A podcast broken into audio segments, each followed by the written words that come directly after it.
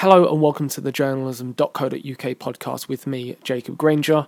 In this week's podcast, we are joined by freelance journalist and trainer Amardeep Bassi to discuss best practices and common mistakes around reporting on race and religion. But before we jump in, let me remind you that our Newsrewired conference has been announced for the 27th of November at Reuters in London. You have until the 5th of May to take advantage of our early bird offer, which will save you £50. Book now for your chance to win a Sennheiser memory mic.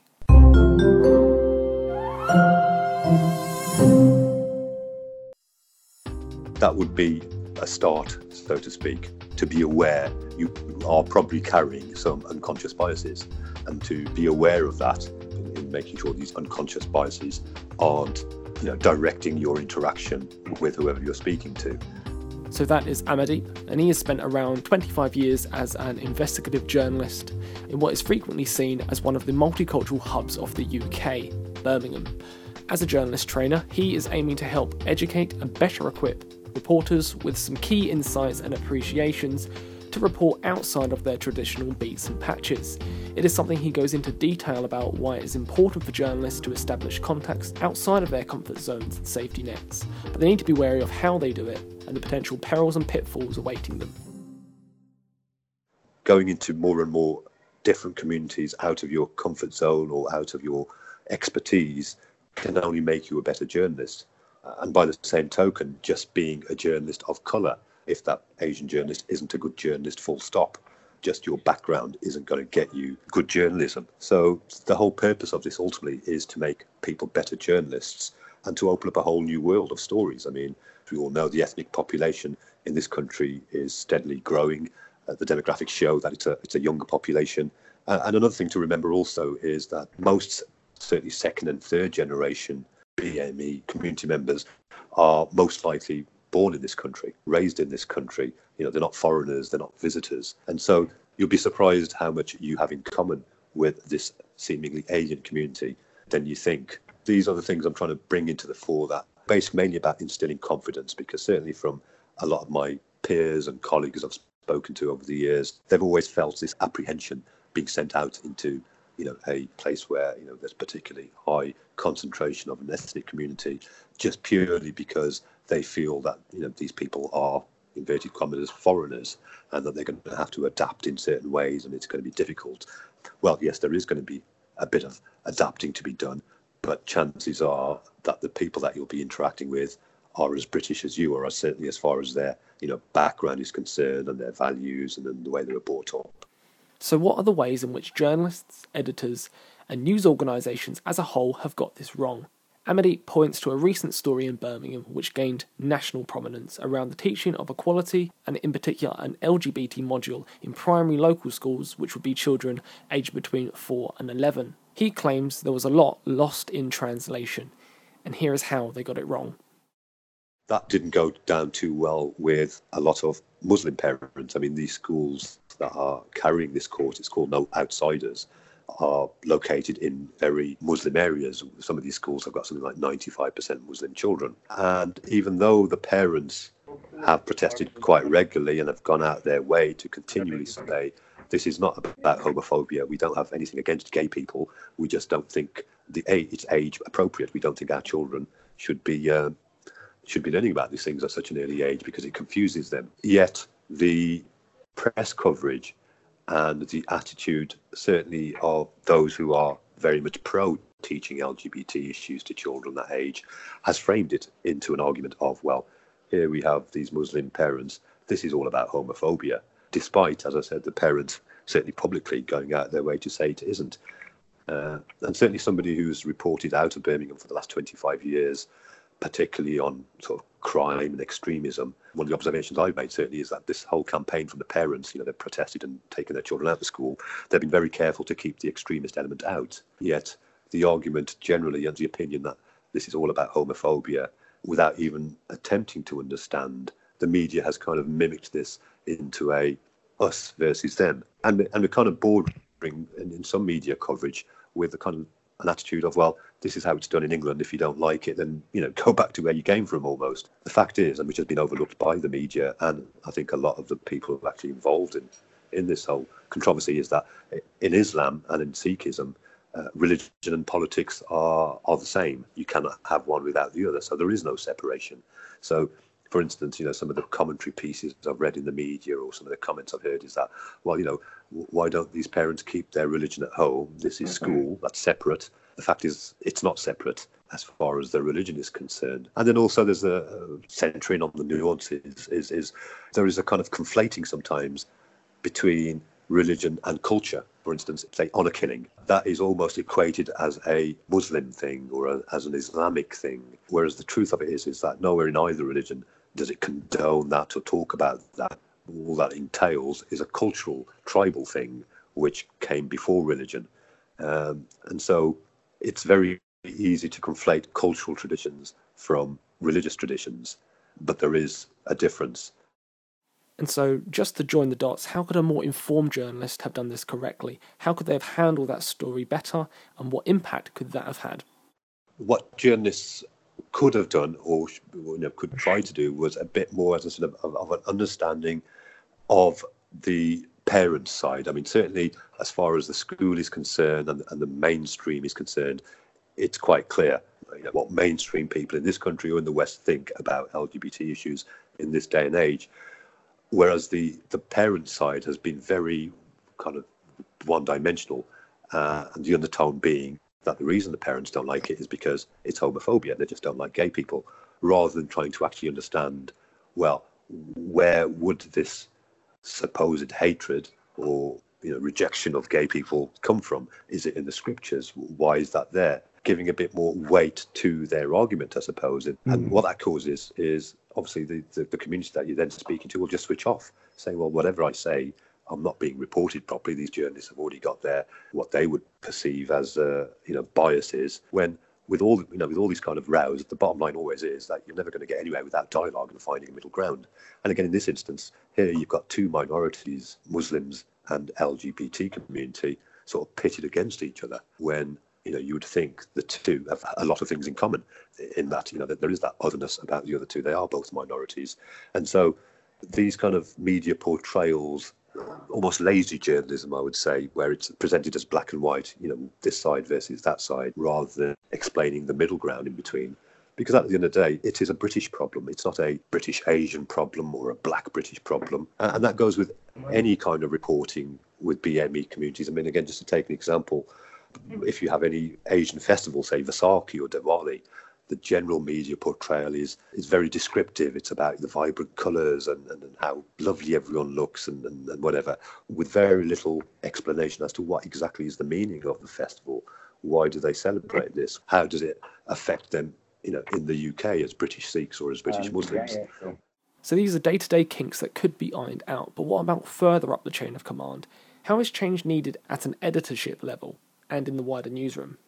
The fact is, simply employing more black or brown journalists isn't the solution. Certainly, as a journalist myself, it's always been a struggle for me in trying to write these complex stories and A, trying to keep my contact happy, but also trying to keep a news desk that is often ignorant about these issues happy. And I think the trick there is certainly what I've learned is to be transparent at all times. And, and the news desk needs to realize that, that it's not all black and white and that there will be contradictions and to be able to kind of bear that in mind. One thing I would definitely tell young journalists uh, or any journalists actually reporting out of these BME communities is to be completely transparent with both your contacts and your news desk. Don't lie to please the other, which is a fault I fell into in my early days, where it was a case of, well, you know, I've got to keep both these parties happy. And, and the problem always more so was an ignorant news desk who wanted that quick hit, tick that box without really realizing the ramifications of that get your journalists out there to go out and mix in as many different communities as possible because that will only make them better journalists. Don't be tempted to pigeonhole, well, right, we need to have a brown journalist and we will send him to all the brown stories because, as I said, you've got to be a good journalist and these skills can be taught. There are some basic things that a lot of journalists just don't know, basic misconceptions.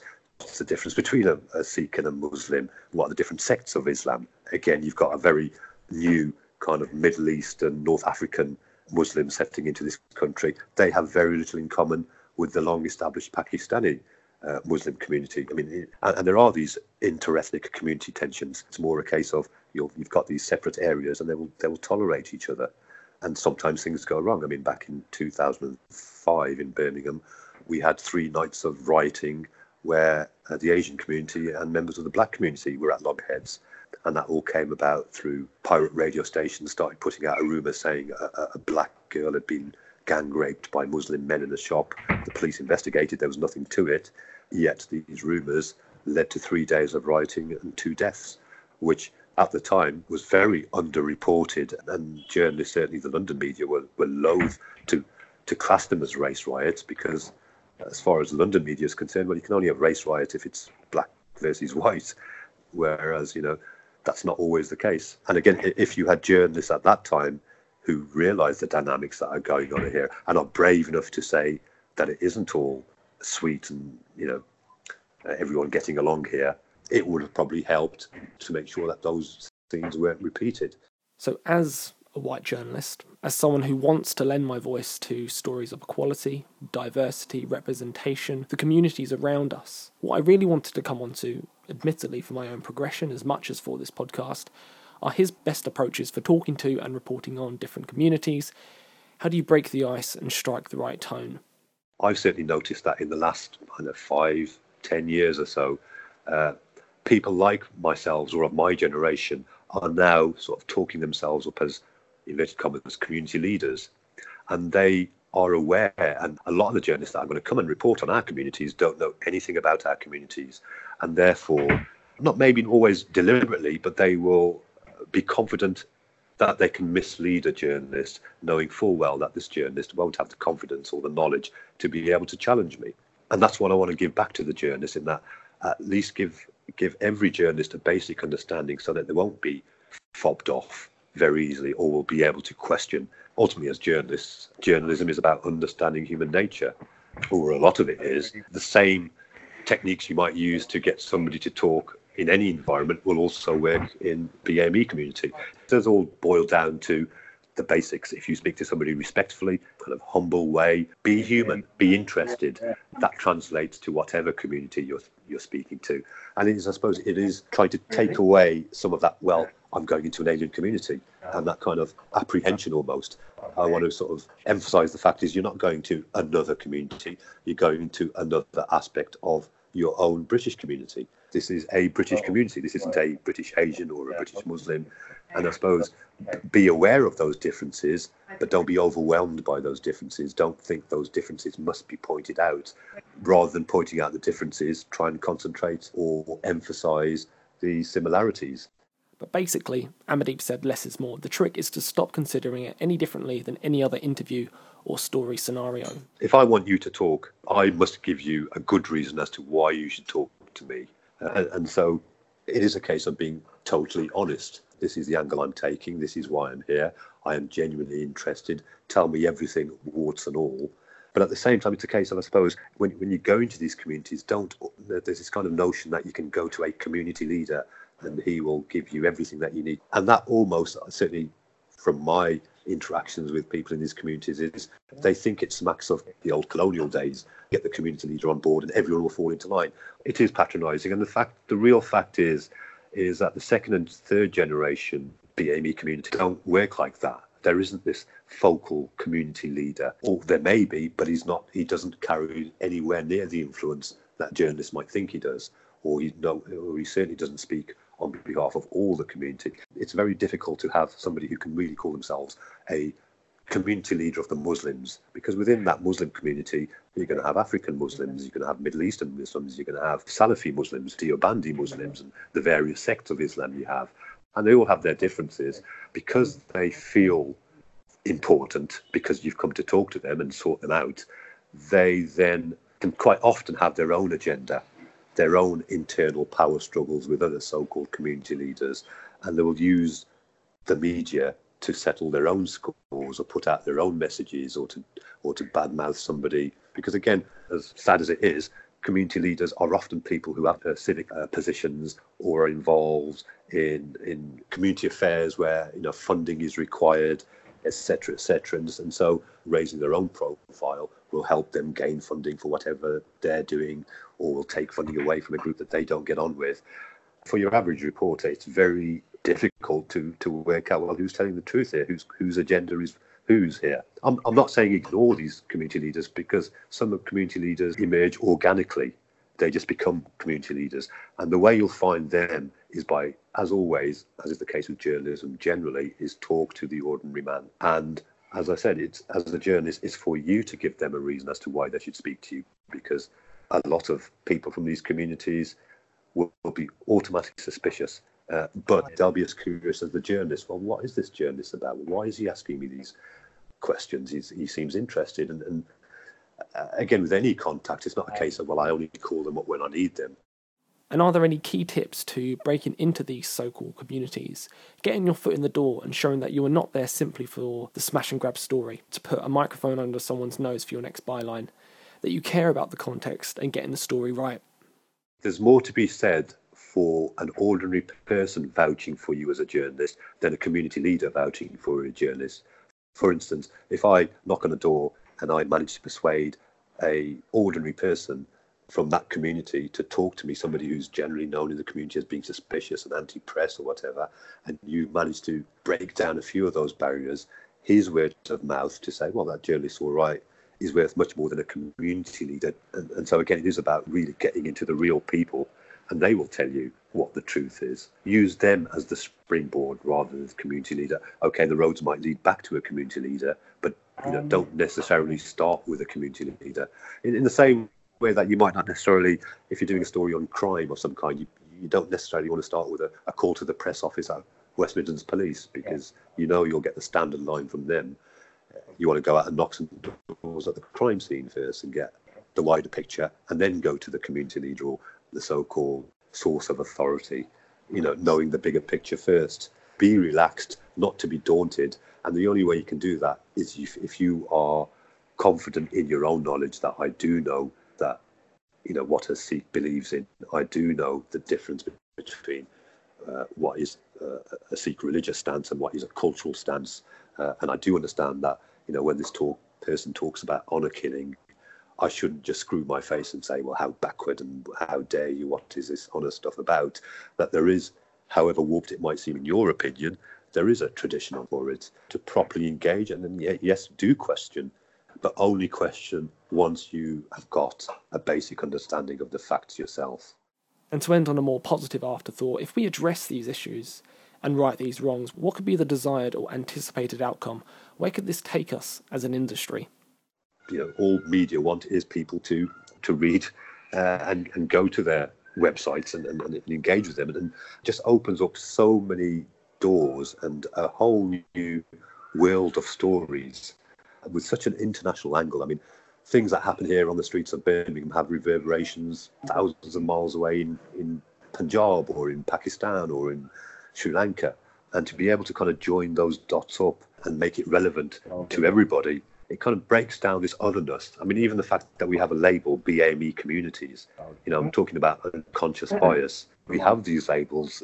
You know, we talk about it's very easily banded around this phase phase of othering people, but it's you know you have to be conscious that there is this othering. I am reporting on not on a BME community, but I am reporting on a another facet of British society. That's the mindset that every journalist needs to go into. We talk about you know, the, the sort of main communities, you know, uh, black, Asian.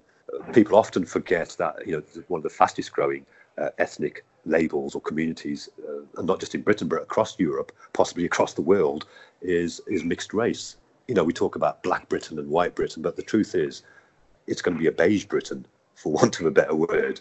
And yet, this section of community is never even acknowledged in any way. And yet again, you know, it's not a case of, well, here's another box that we must cater to and, and have special provisions for. No, they're just another aspect of British community that we have a duty to report on all communities. But by the same token, you shouldn't be doing this only because you have a social duty, but also because, as I keep going back to it, it will make you a better journalist. Incredible insights from Amardeep, and I'll try my best to put some of his advice into practice. I want to thank him very much for taking the time to speak to me, and of course, all of you at home or on the commute for tuning in. Before I leave you though, I'm going to pass you over to Jasmine from our courses board, who has some brilliant opportunities that she'd love to share with you. Want to start making your own videos for social media? Join our one day Creating Social Video workshop to find out how to shoot and edit films specifically for Twitter, Facebook, and Instagram. It takes place on the 24th of June in central London. You can find out more at journalism.co.uk slash S43. So that's all we have time for this week. Don't forget, if you'd like to feature on one of our podcasts, do drop us a message on Twitter at Journalism News. But that's all from me this week. Until next time.